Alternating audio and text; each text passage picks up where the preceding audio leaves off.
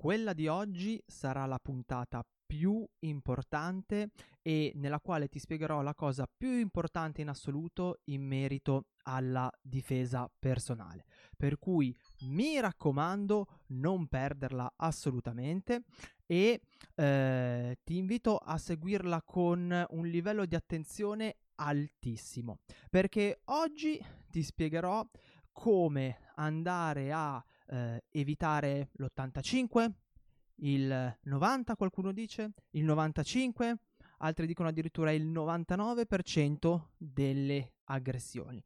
E il come? Beh, in realtà piuttosto semplice, forse anche piuttosto banale, e non viene mai detto perché, beh, diciamoci la verità, tanto rimane fra me e te, perché la cosa non vende, perché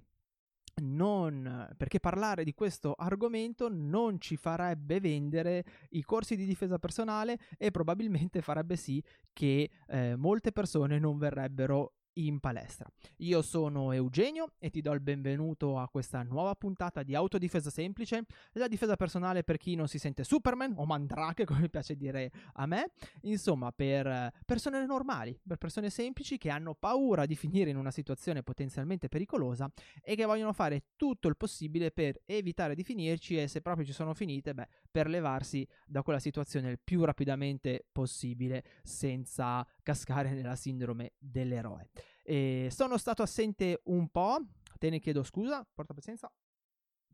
Ah, ok, pelucco in bocca, terribile.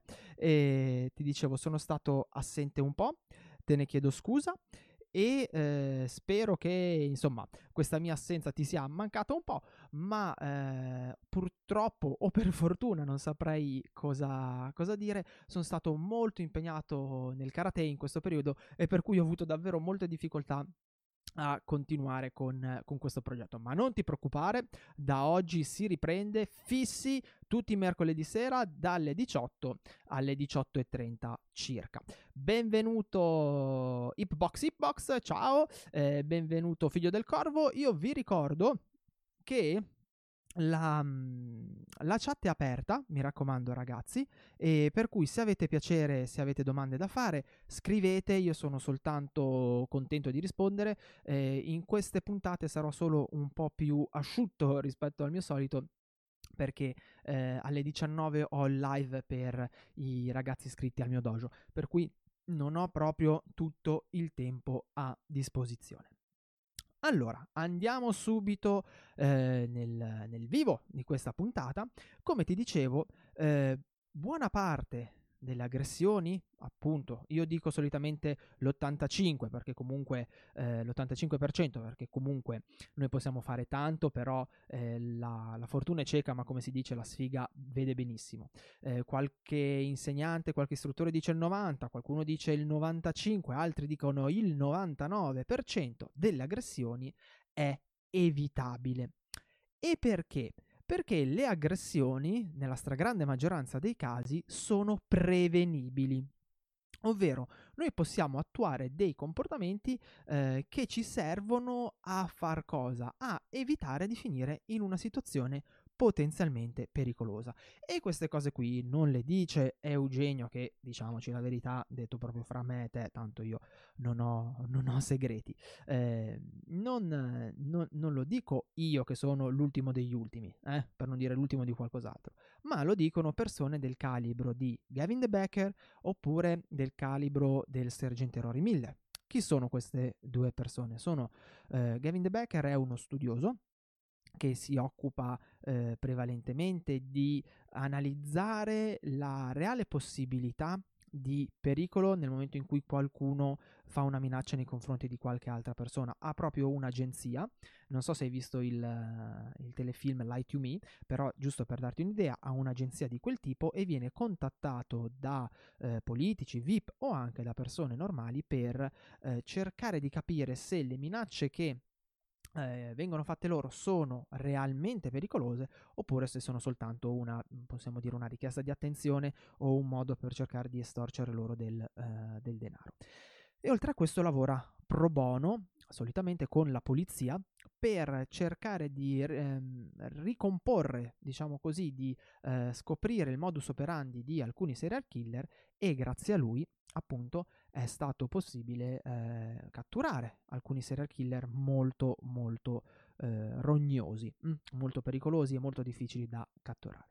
E Gavin de Becker, in un libro bellissimo che secondo me è la Bibbia di chi lavora nella difesa personale, di chi insegna difesa personale come me, che si chiama The Gift of Fear, lo si trova soltanto più in inglese purtroppo, ma magari riesce a trovare una copia in italiano un po' piratata, spiega che in realtà le vittime, le persone che subiscono aggressioni, sono sempre scelte con un'accuratezza precisa, e che ci sono sempre dei campanelli di allarme, dei segnali premonitori, diciamo così, che ci possono far capire che stiamo per finire in una situazione pericolosa.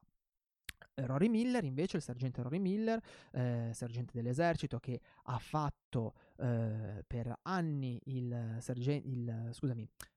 secondino nei carceri di massima sicurezza, quindi una persona che di sicuro aveva a che fare quotidianamente con la violenza, e che appunto militando anche nell'esercito ha avuto modo di andare in scenari di guerra, insomma una persona non di primo pelo, invece dice che le aggressioni vengono sempre fatte da persone precise, nei confronti di persone altrettanto precise, di persone con caratteristiche ben precise, e in scenari molto precisi anch'essi, Lui proprio ripete questa parola più volte in un altro libro molto interessante. Se mastichi l'inglese ti consiglio di andarlo a leggere, che si chiama Meditation on Violence, lo trovi su Amazon. Quindi la violenza viene sempre effettuata da persone precise con caratteristiche precise nei confronti di altre persone anch'esse precise con caratteristiche precise,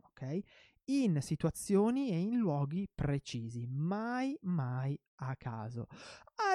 Arianna Soffici, ciao, ma che bello averti qui con me. Scusami, leggo un attimo la tua la chat. Potrai scrivere nei commenti il nome del libro dell'autore. Certo, Arianna, quale? Gavin de Becker o Rory Miller? Dimmelo un attimino, o se no io ve li scrivo tutti e due, se preferite. Allora, datemi solo un secondo, intanto lo ripeto anche al microfono. Dunque, il libro di Gavin de Becker si intitola Il dono della paura. Mi sembra che sia soltanto GIF, non The GIF, GIF of Fear. Ed è un libro veramente veramente bello, Arianna, se hai piacere di leggerlo. Tratta della violenza sotto vari aspetti, dalla violenza più pesante, quindi dalla violenza di genere e dalla violenza sessuale, fino ad arrivare a consigli utili per tutto quello che riguarda magari il cogliere i campanelli di allarme di una relazione pericolosa, oppure il come dire, diciamo, no a delle avance un po' troppo insistenti. Mentre l'altro libro, che temo sia soltanto in versione Kindle, è di Rory Miller e si intitola Meditation on Violence. Spero di averlo scritto giusto, perché io scrivo un inglese ancora peggiore di quello che parlo. Comunque, Arianna, se cerchi Rory Miller lo trovi di sicuro su Amazon. Entrambe queste persone, entrambi questi esperti, praticamente su cosa calcano la mano? Sul fatto che la maggioranza delle persone ha quella che a me piace definire la sindrome dello struzzo, ovvero, mi raccomando, struzzo, non altro, ovvero io faccio finta di niente, io nego la possibilità di finire in una situazione pericolosa. Io dico, ad esempio, cosa molto tipica che succede in Alessandria, che è una città abbastanza grande ma con una mente da paesone. Cosa dicono? Dicono: ma sì, ad Alessandria queste cose non succedono. In Italia queste cose non succedono, o ancora peggio, a me queste cose non possono succedere perché io sono una certa persona, insomma ho una vita tranquilla, non mi metto in situazioni pericolose, e facendo così negano la possibilità di appunto trovarsi in situazioni di essere scelte come vittime. Usiamo questo termine qui, più che dire di trovarsi in situazioni pericolose. Negano la possibilità che anche loro un giorno potrebbero essere scelte come vittime. E questo in realtà mette su di loro un centro, ok? Perché nessuno è più esposto ad un pericolo di chi ritiene che questo pericolo a lui non possa mai accadere. E se noi vogliamo riuscire a fare quello di cui ho iniziato a parlare all'inizio di questa puntata, cioè a evitare quantomeno l'85% delle possibili aggressioni, beh, intanto dobbiamo renderci conto che sia io, sia tu, sia i nostri parenti, i nostri amici, potenzialmente potremmo trovarci in una situazione pericolosa e potenzialmente potremmo essere scelti come vittima. E questo in realtà dipende poi molto da noi, dal nostro comportamento. E un'altra cosa che dobbiamo assolutamente, che devi assolutamente metterti in testa, proprio te lo devi stampare a fuoco nel cervello, è che, te lo sussurro perché è un mezzo segreto, la violenza casuale non esiste. È una cazzata pazzesca, ok? La violenza casuale non esiste. Il fatto di pensare che la violenza sfoci per puro caso, per pura casualità, è una bugia grande come una casa che noi raccontiamo a noi stessi per stare sereni e perché ci permette di giustificare il fatto che alcune persone abbiano subito violenza, o di giustificare a nostra volta che noi, perché succede anche a chi ha subito violenza, che noi abbiamo subito violenza, o di il fatto di rendere il tutto casuale fa sì che nella nostra testa questa cosa non sia prevedibile e quindi di conseguenza non sia prevenibile.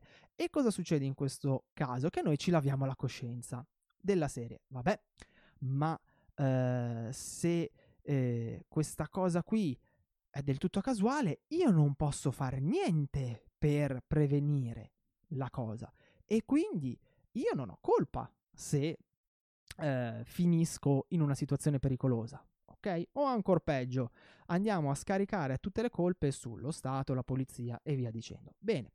Facendo così in realtà non solo ci esponiamo, ma abbassiamo drasticamente le nostre abilità difensive, che io quasi quasi direi innate, perché ognuno di noi è in grado, e oggi ti spiegherò in poche parole come fare, è in grado di prevenire un'aggressione e di difendersi. Inoltre, facendo così diluiamo anche la responsabilità, e questo di nuovo fa sì che ci sentiamo scusati e giustificati nel attuare determinati comportamenti. È una cosa, il fatto che appunto la violenza casuale non esiste, ma che mi spiego un attimo meglio perché non vorrei essere frainteso da questa frase. Cosa voglio dire che la violenza casuale, con il fatto che la violenza casuale non esista? Vuol dire che se una persona decide di usare la violenza come mezzo, probabilmente quella persona ha un determinato background, ok? Ha una determinata storia dietro, che magari noi non conosciamo, ok? Questo non lo possiamo ovviamente sapere. Ci sono, ad esempio, nei casi dei serial killer, sono persone con psicosi e non ci è dato sapere delle loro psicosi. Però le persone che adoperano violenza hanno sempre una motivazione alle spalle, per la quale la violenza è un mezzo da poter adoperare, ok? Hanno sempre una motivazione per la quale la violenza è un qualcosa di giustificabile o addirittura di giusto. E se noi riuscissimo a fare nostro questo concetto, cioè che qualunque tipo di aggressione, da lo scippatore allo stupratore seriale, ha un suo perché alle spalle, ok? e che quindi si muove mosso da determinate ragioni che magari saranno poi approfondimento di un'altra puntata, beh, questo, per quanto possa fare paura, perché ci fa capire che se veniamo scelti noi non veniamo scelti a casaccio, dall'altra parte ci dà un'arma molto potente, perché conoscere questa cosa vuol dire essere in grado appunto di capire che la violenza sottostà a determinati meccanismi, determinate regole, e capire che questo accade, e capire anche che spesso la violenza è anticipata da alcuni fattori, da alcuni campanelli di allarme, beh, ci permette di poter aumentare moltissimo le possibilità di non finire realmente in una situazione pericolosa. Ben arrivata Roberta e buonasera a te. Arianna, poi fammi sapere se ti servono altre informazioni, ok? Hipbox, quale titolo? Hipbox, prima Arianna per chi sia collegato adesso o se stai ascoltando il podcast in differita, prima Arianna mi ha chiesto se potevo scriverle i nomi dei libri che ho menzionato all'inizio della puntata, e Hipbox mi dice che strano titolo, a quale titolo ti riferisci? Così magari ti do anche una spiegazione in merito, ok Hipbox, che poi sei Mike, giusto? Se non mi ricordo male.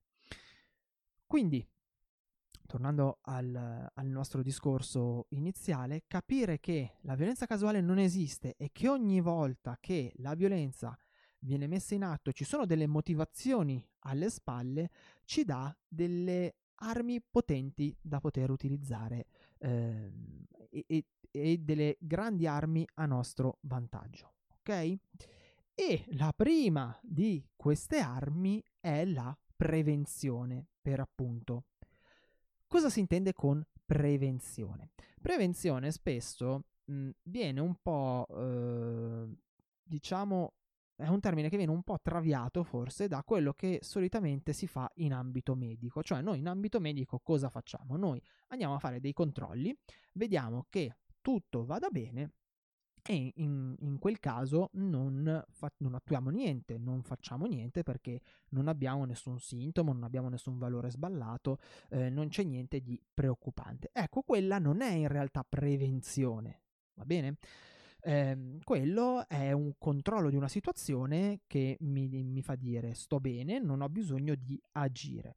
Prevenire vuol dire fare qualcosa prima che altro avvenga, fare qualcosa per evitare che qualcos'altro avvenga, ok? Quindi se noi volessimo fare ad esempio prevenzione sotto un punto di vista medico, dovremmo attuare tutti dei comportamenti che prevengano che noi possiamo incorrere in determinate malattie o in determinate patologie, dal punto di vista alimentare, dal punto di vista della salute, dal punto di vista dell'allenamento e via dicendo, ok? Stessa cosa vale per quanto riguarda la prevenzione della violenza. Noi dovremmo ottenere prima tutta una serie di comportamenti che ci servono per far sì che la violenza non avvenga, per far sì che noi non ci troviamo in una situazione potenzialmente pericolosa, ok? Già l'utilizzo della difesa verbale, ok? E del dialogo, o della dissuasione verbale, se preferite chiamarla così, già di per sé quella non è più prevenzione, perché in realtà siamo già in una situazione che viene definita di codice arancio, se non addirittura di codice rosso, e per cui stiamo già attuando delle strategie difensive di per sé. Fare prevenzione vuol dire fare qualcosa prima per evitare di finire in una situazione potenzialmente pericolosa. E sai qual è? Volete, visto che siete un po' a seguirmi live in questo momento, volete sapere qual è la prima arma che avete a vostra disposizione per fare prevenzione? Io mi auguro che ci siate già arrivati da soli. È molto semplice, è alzare il livello di attenzione. Perché? Molto semplice come concetto, la persona che adopera violenza è anzi scusatemi, non segue nient'altro che la dinamica preda-predatore. Quindi anche questo sarà argomento di approfondimento di una puntata ad hoc. Quindi sostanzialmente cosa fa? Va a trovare la vittima più facile, la preda si dice più facile da gestire in quello specifico momento, ok? Per poter adoperare la violenza. E buona parte del check, dell'analisi che fa il predatore per trovare la sua preda sta nel cercare una persona con un grado di attenzione bassa. Perché? Perché se noi abbiamo un grado di attenzione sufficientemente alto, cosa succede? Succede che noi ci accorgiamo di quei famosi campanelli di allarme di cui parla Gavin de Becker, ok? Di quei segnali, io dico premonitori, ma in realtà non sono premonitori, o meglio, non avvicinarli a quello che è tutto l'ambiente, diciamo, spirituale e magico, va bene? I segnali premonitori non sono nient'altro che tutti quegli indizi che il nostro subconscio mette assieme mentre noi siamo in una situazione e che legge come potenziali segnali di pericolo. Non è nient'altro che l'istinto proprio papale che viene fuori e che ci dice: guarda che qua c'è qualcosa che non va, non so dirti che cosa ci sia, ma c'è qualcosa che non va. Vi sarà capitato, ti sarà capitato di sentire magari quella sensazione di fastidio allo stomaco, piuttosto che di nausea, di formicolio o altro. Quelli sono tutti segnali dell'istinto che ci sta dicendo: stai all'occhio perché qua c'è qualcosa che non va. E molto spesso quando lo seguite ci prendete, e quando invece non lo seguite prendete una cantonata, vi trovate in una situazione pericolosa. Quindi, ciao Tinto, ben arrivato.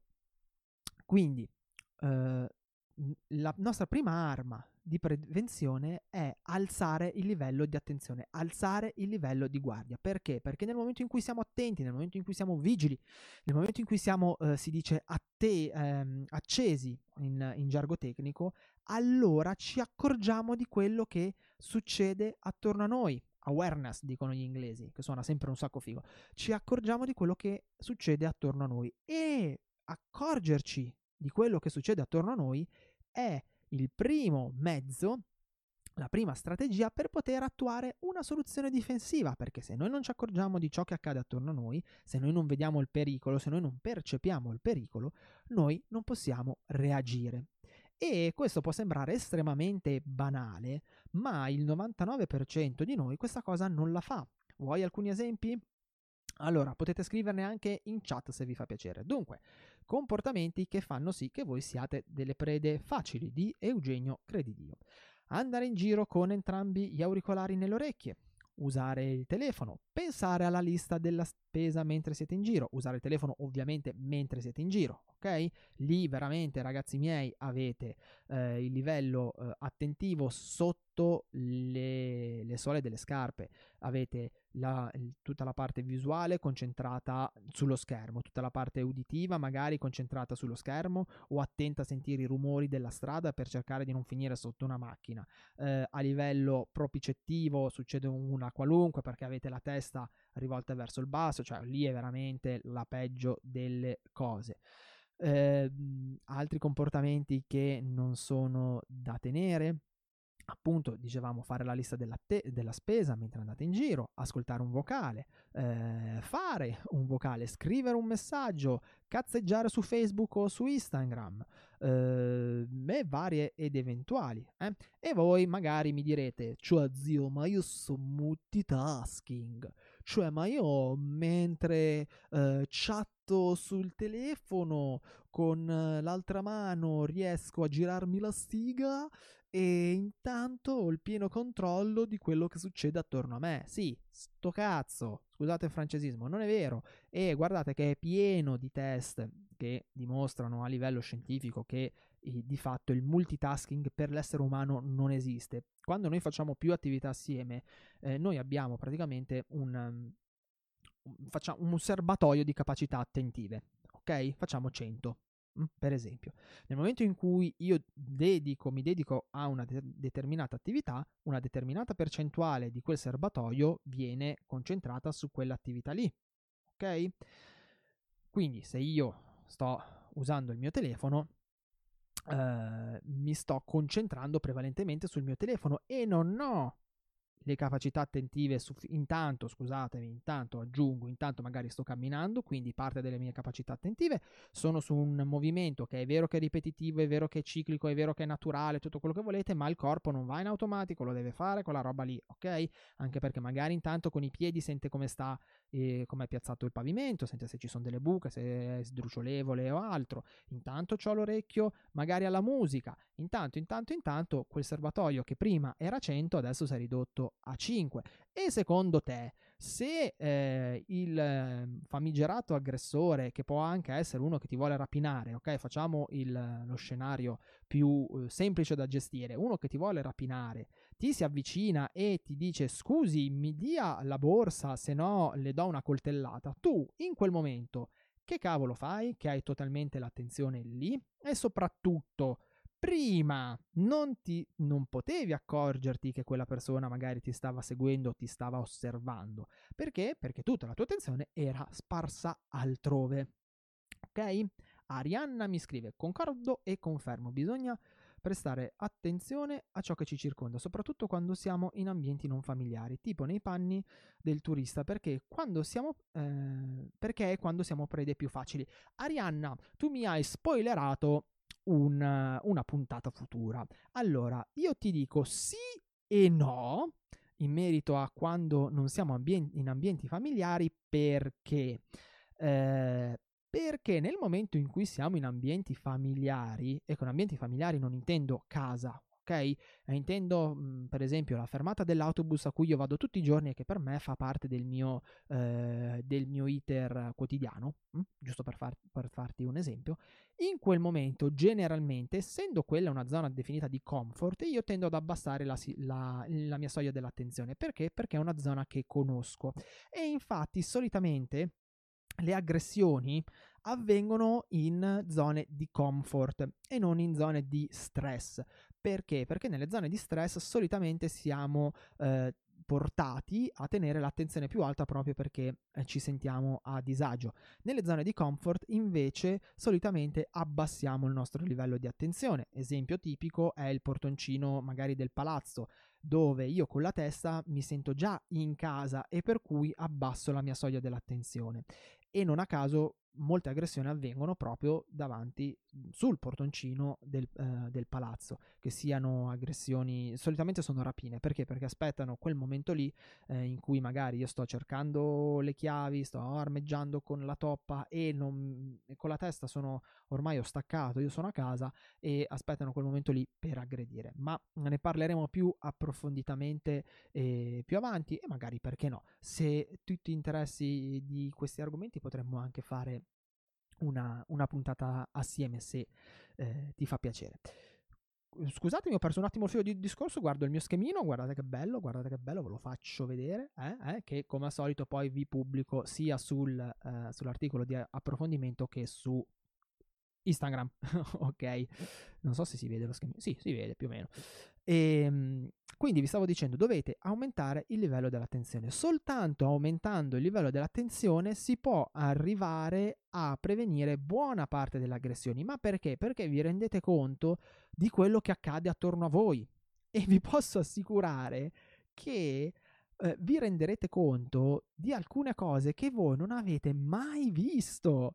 Ad esempio, di cosa ci si può rendere conto se aumentiamo il livello dell'attenzione? Beh, intanto ci si può rendere conto di qualcuno che sta camminando dietro di noi, e a quel punto possiamo pensare, ma è il caso che attui una misura preventiva ulteriore e verifichi che questa persona mi segue, oppure posso star tranquillo? Per esempio, noto che magari una persona mi sta osservando, o mi ha guardato male, o mi ha guardato in una determinata maniera che per qualche motivo mi ha dato fastidio.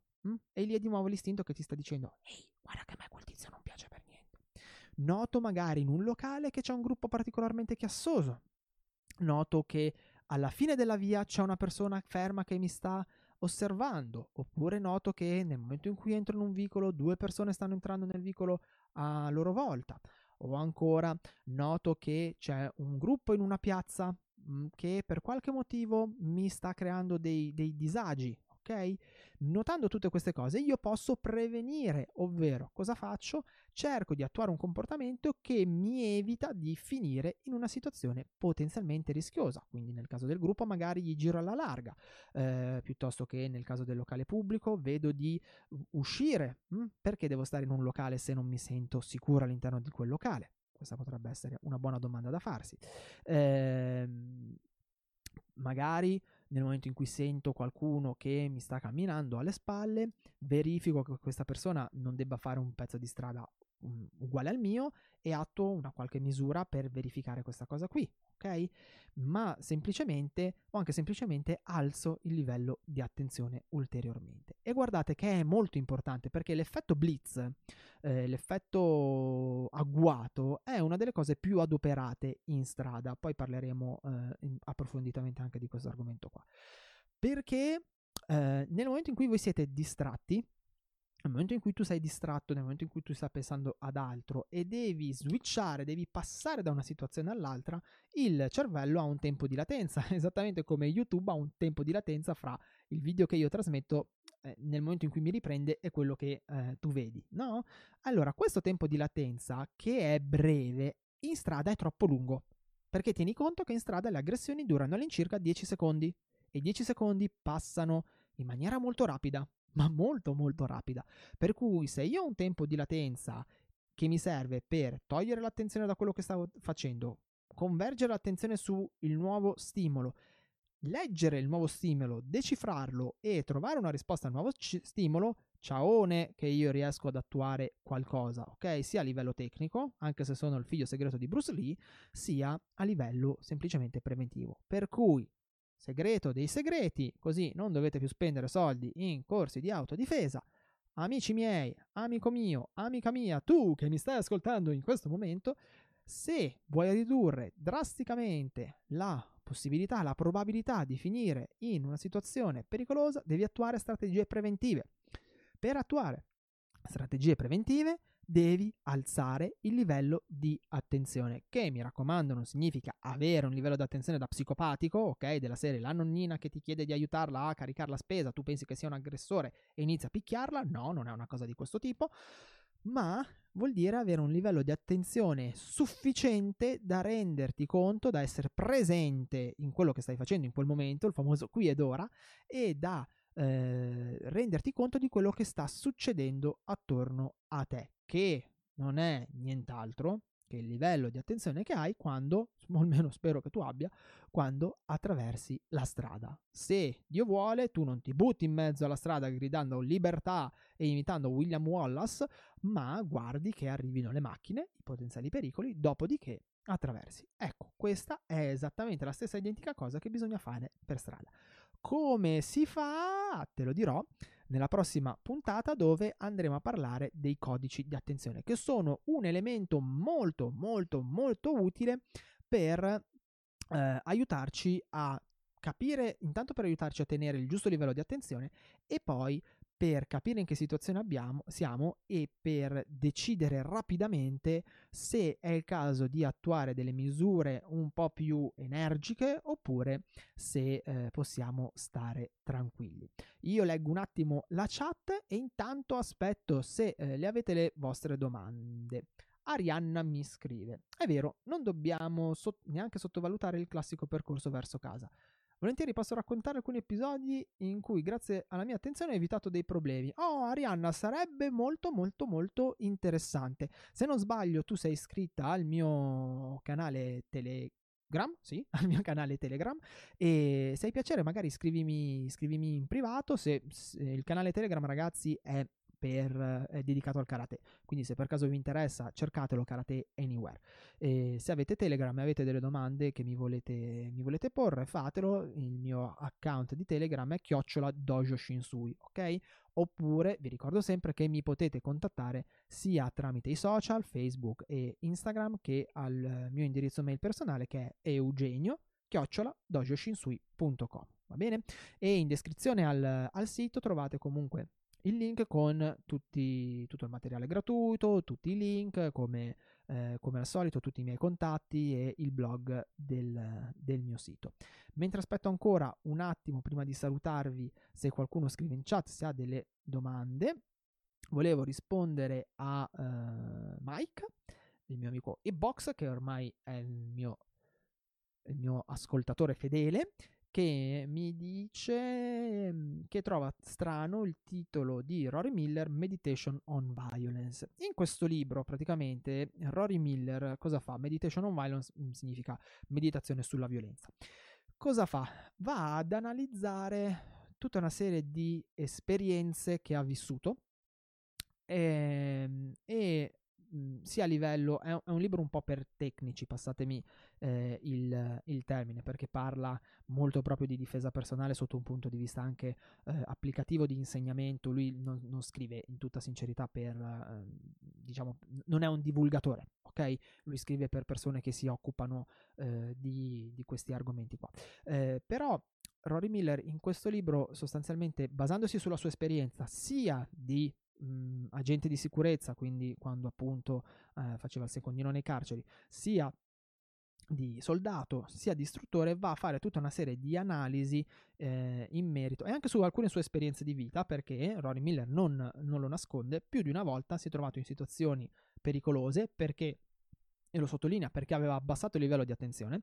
E cosa succede? In alcune di quelle situazioni si prende una ramata di botte, per cui nonostante sia una persona molto esperta, ok, fa alcune osservazioni molto, molto interessanti, e se è una cosa che vi incuriosisce andatelo a leggere. Io vi parlerò spesso di Rory Miller perché ci sono parecchi libri di Rory Miller interessanti. È un autore, diciamo, più improntato a chi lavora in questo ambito, va bene?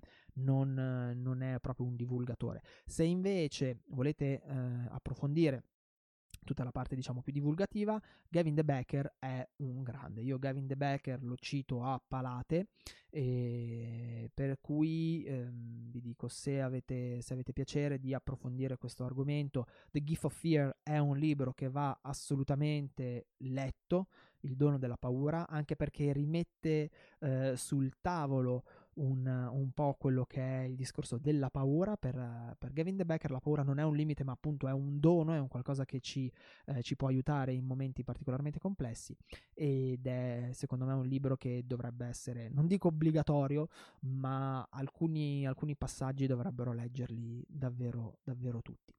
Ragazzi, io vi ringrazio perché, come al solito, la chat è stata bella attiva, mi piace tantissimo quando siete live con me e mi date degli stimoli. Ringrazio tantissimo Arianna, che mi ha fatto davvero piacere avere qui con noi, anche se in versione scritta, ma ci organizzeremo per portarla in versione live. E tra l'altro poi vorrei riuscire a portarvi qua un'altra persona, c'è una ragazza, una mia ex allieva, che è riuscita a gestire un paio di situazioni balorde, e vorrei presentarvela e vorrei far parlare un po' lei della sua esperienza. Io devo andare perché fra 15 minuti ho la live con i miei ragazzi, con i ragazzi iscritti al dojo. Vi ricordo che se mi dovete contattare, vi ripeto ancora, contattatemi sui social Facebook e Instagram. Nella descrizione del video e nella descrizione di Spotify, per chi mi sta seguendo su Spotify, trovate il link con tutti i contatti. Io mi sono solo contento se mi contattate, oppure scrivetemi a eugenio@dojoshinsui.com, o se proprio non sapete dove sbattere la testa, andate sul sito dojoshinsui.com, trovate tutte le informazioni in merito. Ragazzi, io vi auguro buona serata, scusatemi ma veramente ho i minuti contati, e se avete domande davvero piuttosto nei commenti, ok? Sono tutti stimoli per la prossima puntata, che sarà sempre di mercoledì. Vedo soltanto se farla a quest'ora oppure no, perché non mi piace essere, in tutta sincerità, così tirato con il tempo. Io vi mando un abbraccione E mi raccomando, state allerta, ok? Ci sentiamo la prossima volta, sempre qui su Autodifesa Semplice, l'autodifesa per chi non si sente Superman o Mandrake, come piace dire a me. Buona serata ragazzi, ciao a tutti e grazie ancora per la vostra disponibilità e la vostra attenzione e il vostro coinvolgimento.